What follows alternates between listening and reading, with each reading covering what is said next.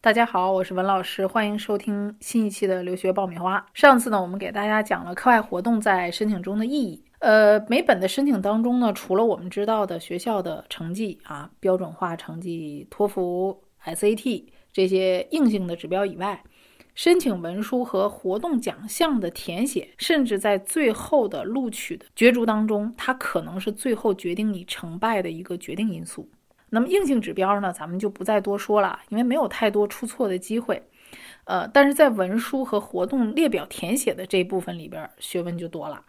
啊，所谓的最后录取结果啊，我们能看到的一些成功案例，低分高录啊，还有一些失败案例，高分低录啊。那么多数的差异其实就是在这一部分。那么今天呢，我给大家说一说活动当中啊几个非常容易被招生官识破真假的例子，看看你有没有入坑。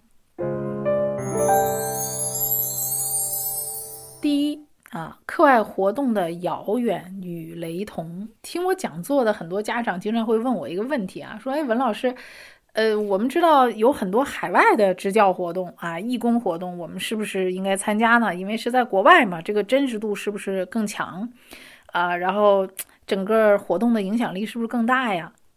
啊，那我在此呢，呃，建议大家尽量不要去旅游胜地做这个支教啊，还有义工啊这种活动。”啊，尤其是现在市场上经常看到一些斯里兰卡呀、马来西亚呀，啊，去当这个呃义工啊，就是当老师教英语。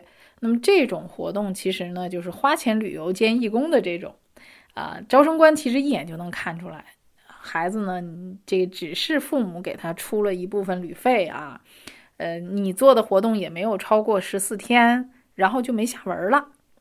那么大概率呢？猜想你可能就是跑到一个很远的地方去玩了一趟，那大家与其千山万水的跨越几万里去帮助你的这国际兄弟啊，不如你在你周边的城市里面看一看啊，你身边是不是有需要帮助的人啊？比如说你那些打工子弟学校的孩子呀，啊，这些家庭可能呢收入并不高，这些家长呢可能也花不起钱给孩子上兴趣班呐，这个补习课呀。啊，那你为什么不去帮一帮这些人呢？啊，做一点点小事，哪怕是给他们捐一些书，或者是组织你的同学给他们一起上一些免费的兴趣班呐，啊，或者是一些英语课呀。那这样呢，其实从你身边做起，从地点上来讲非常方便啊，同时也利于你长时间的去做这件事儿。第二，课外活动的数量和质量。呃，在 Common 申请的系统当中啊，我们可以最多填十项课外活动，啊，加州系统可以写二十项，哎，所以很多学生家长就想，哎呦，我千万得凑够这个数量，千万别空着，哎，这空着不就浪费了吗？啊，能表现自己的地方赶紧都表现一下，所以很多人就是在凑数。如果你没有一个看起来有深度、有难度、有成就的活动的话，那么这些活动你填满了又能怎么样呢？第三点。啊，课外活动的连续性和相关性。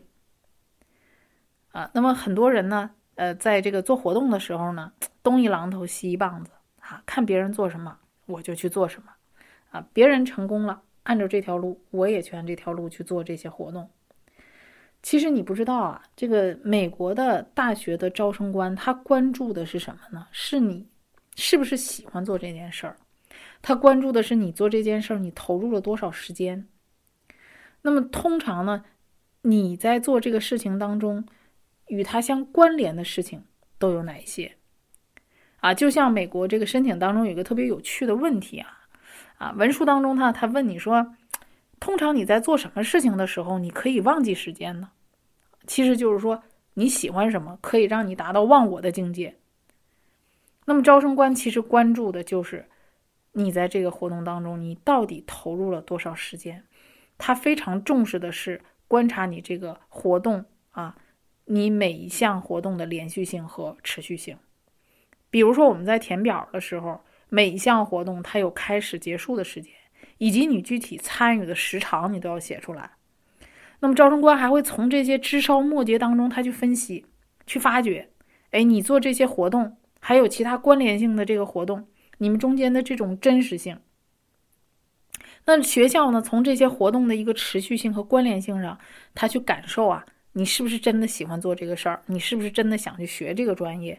你将来是不是真的可以投入的去做这件事情？那如果没有这个持续性和关联性的话，其实是很难发掘你自身的特点和优点的。第四，啊，不要做课外活动的霸道总裁。很多家长都跟我说，美国喜欢什么样的孩子？我知道啊，喜欢有领导力的孩子。所以我们一定要体现我们的领导力。怎么体现呢？啊，我就见过学生在活动列表里面列出一共十项，列出五个以上都是自己创办的社团。而且贯穿了九到十二年级，至少三年以上都是在领导的这个角色里边。那么我们就要看看你这个是不是真实的啊！不要为了迎合所谓招生官的口味，或者说你去理解他表面的意思，你就去刻意的迎合他去造假。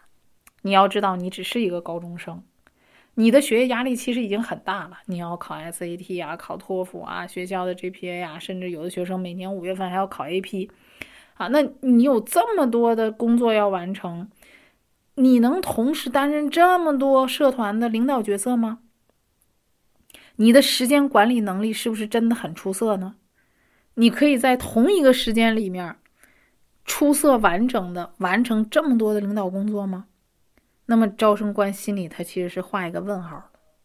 你要有足够的证据和文书来证明你真的可以同时做好这么多的事儿。啊，那如果说你的这个列表里面让招生官产生了质疑，那么可能你整个的材料的真实性都会被招生官所怀疑啊，那这个可能就不是一个好的申请材料了。第五点，课外活动是不是看起来越高大上越好？很多家长在选择活动的时候特别注意这个抬头啊，要有哈佛啊、藤校啊啊。还有一些这个顶尖名校的这个名字啊，觉得是这些名校系出名门的活动就是好活动，名字听起来高大上、闪闪发光。他觉得这个活动本身是有影响力的，那我孩子参加这么有影响力的活动，是不是就证明他自身很厉害呢？啊，这是一部分的原因啊，不是全部。招生官最看重的是你在这个活动当中的一个角色。每个人其实所面临的机会啊，还有选择是不同的，并不是所有的人都有机会去参加所谓高大上的活动。那么，所谓的高大上也好，矮小下也好，都是相对而言。那如果说，呃，你有钱去参加一些国外的活动，那我在国内，我一个很普通的人，我就没有机会去呃做我想做的事情吗？啊，其实活动本身并没有所谓的高低贵贱之分，没有什么所谓的高端还是低端。所以大家不妨从身边的小事做起，只要你在这个活动当中能够体现出你自己的领导力和角色啊，这也是一个好活动啊。那么给大家一个建议啊，不要担心你的活动啊名头不够响亮，呃，环境多么的低端，事情看起来多么的渺小，即使是在黑暗中，你也可以做那道引领大家前行的微光。今天呢，给大家分析这几个呃容易被招生官识破的例子啊，也是我在申请这么多年的经验当中啊，看到一些家长啊，还有学生啊啊做的一些案例当中的一些问题啊，跟大家一些分享。规划留学方案，办理留学申请，解答留学困扰，大家都可以关注我们的微信公众号“留学爆米花”，点击底部预约咨询，联系我。好，下期再见。